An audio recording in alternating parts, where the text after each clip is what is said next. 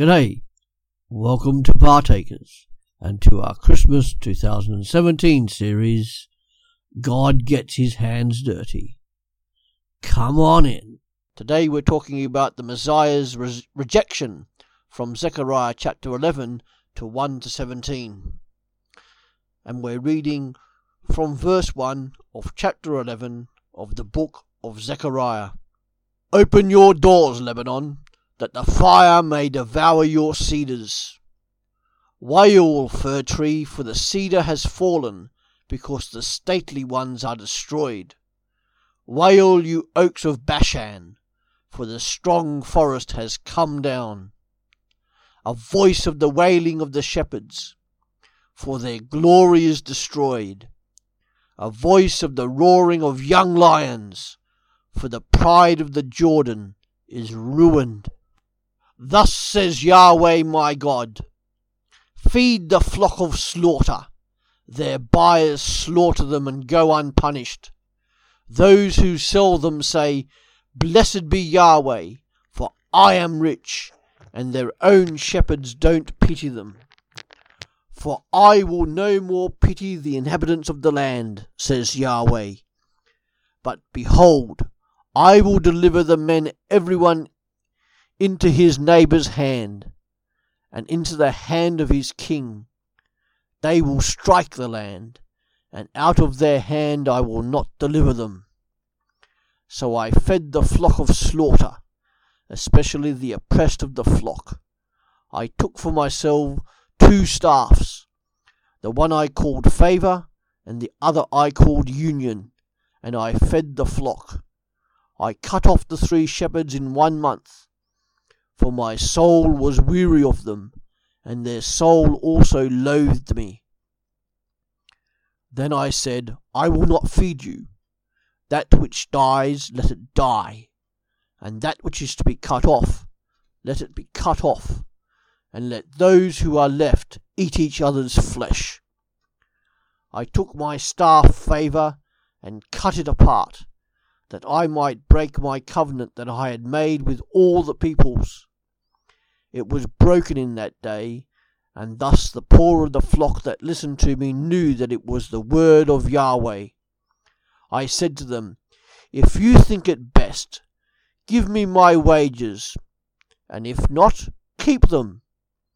So they weighed for my wages thirty pieces of silver.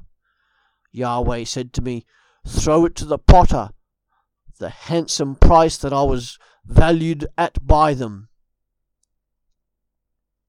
I took the thirty pieces of silver and threw them to the potter in the house of Yahweh. Then I cut apart my other staff, even union, that I might break the brotherhood between Judah and Israel. Yahweh said to me, Take for yourself yet again the equipment of a foolish shepherd. For behold, I will raise up a shepherd in the land who will not visit those who are cut off, neither will seek those who are scattered, nor heal that which is broken, nor feed that which is sound, but he will eat the flesh of the fat sheep, and will tear their hoofs in pieces. Woe to the worthless shepherd who leaves the flock! The sword will be on his arm, and on his right eye. His arm will be completely withered, and his right eye will be totally blinded. So far in our journey, we have seen that the future is glory for the servant Messiah and all those who choose to follow him. It is a future of hope, joy, ecstasy, excitement, awe, wonderment, and glory and majesty. But that is only one side of the future. In Zechariah chapter 11, we come to another part of the future the part of the future which is for those who would reject God's servant Messiah. While Zechariah talks in picture language and symbols, the overall message is startlingly clear that those who reject the servant Messiah will in the future be rejected by him. But we are not given the full details here, but rather are told why it will happen. And judgment is coming. Here in Zechariah 11, verses 1 to 3, we see this judgment coming. The strong barriers of the door are removed. There are no barriers strong enough to escape the judgment of Almighty God. Fire will destroy the mighty cedar trees of 11 verse 1. Tall pines will fall wantonly 11 verse 2. And the fertile land well, that will be decimated, as will the places where lions inhabit. Zechariah 11, verse 3. Why are the shepherds crying out in dismay and angst? Not for the land, the trees, and the animals. No! They were crying out in anguish and dismay because of their loss of income. They were too busy ripping off those people they were meant to lead rather than leading the people rightly and righteously and teaching them to obey God's commandments. They were disobedient. They were leaders only for what they could get out of the position that they held. They were corrupt, deceitful, and arrogant. How were the mighty cedars destroyed and the barriers broken down? History tells us that the Roman Empire swept through Lebanon, subduing the entire Lebanese leadership an independent authority under its mighty power. Now in Zechariah 11 4 to 14, we see God offering one last opportunity for the leaders and people of Israel to obey Him, to obey Almighty God.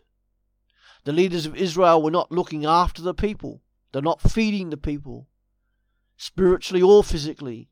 Instead, they were abandoning them and looking only after themselves. These leaders, or shepherds, as they are referred to here, were selling their own people into slavery and slavery of other nations and getting very rich because of it. Zechariah 11, verse 5. It was the height of hypocrisy because they were ever praising God for their wealth achieved by disobedience, deceit, and lust for money and property. Zechariah is asked now to play a role where he represents the shepherd Messiah feeding the sheep. Zechariah 11, verse 4. God issues judgment against the people of Israel, particularly the leaders, and will hand them over to their neighbors. And since the leaders showed neither pity nor mercy, neither shall God show mercy or pity on them. Zechariah 11, verse 6. And Zechariah continues his role as the Good Shepherd performing much the same way the shepherd Messiah will do when he comes. He tends to caring for the lost, the oppressed, the poor, and the afflicted, just as we, just as we have seen earlier that the shepherd Messiah will do. And then Zechariah takes two staffs, naming one favour and the other union. Zechariah 11, verse 7. As part of his work, three of the false leaders or shepherds are disposed of within one month. These leaders could have been kings, priests, or prophets, disposed of because when the shepherd Messiah comes, he will be, as we have seen, a Messiah king, a Messiah priest, a Messiah prophet, all simultaneously.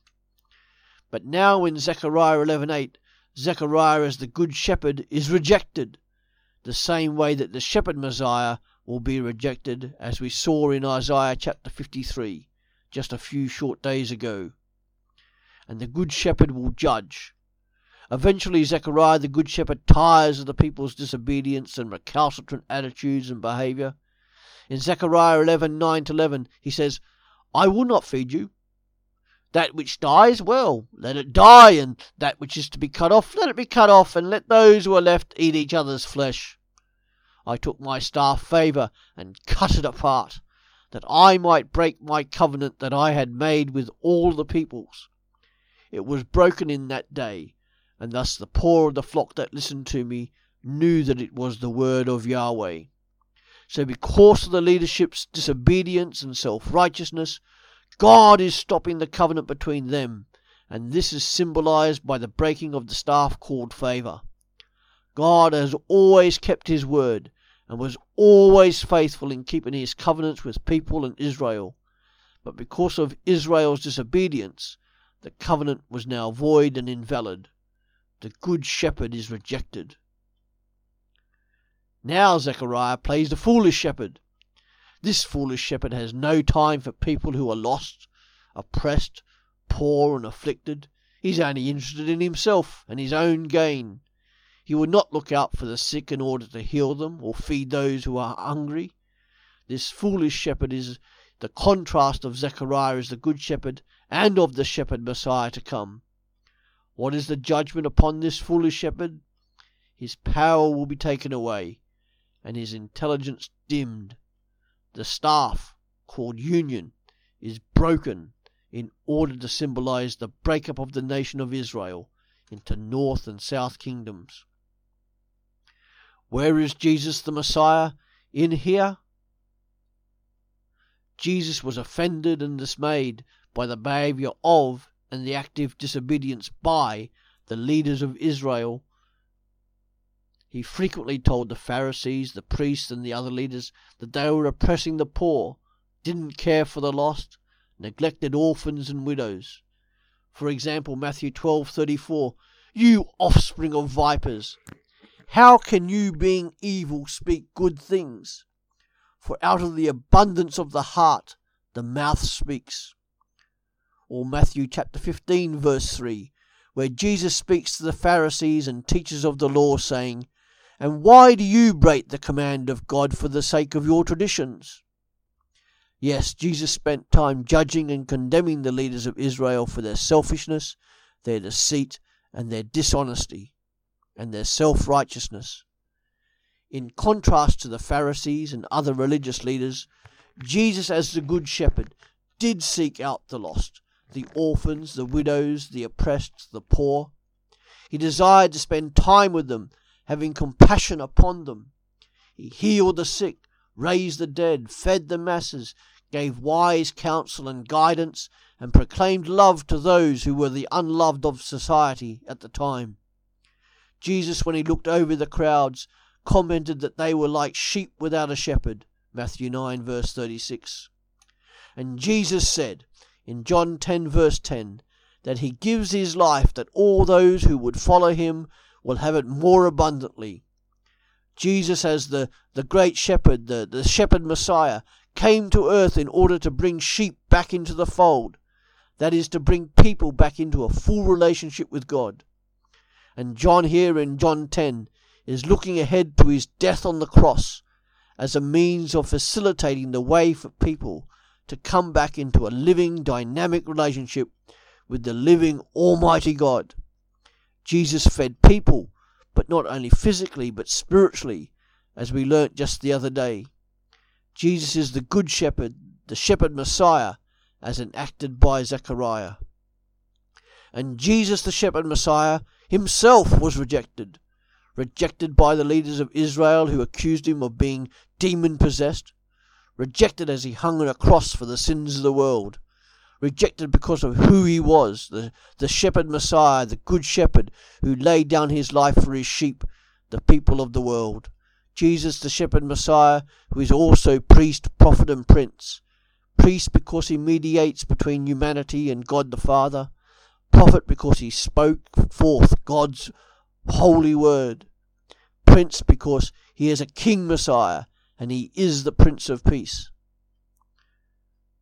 This Jesus, who through the Holy Spirit continually beckons people to come back into relationship with God, just as a shepherd cares for sheep and seeks any that are lost, so too does Jesus seek out those who are lost and yet still reject him. One day it will be too late. And if Jesus is rejected in this life, then in the judgment to come, he will reject all those who reject him now. Thank you.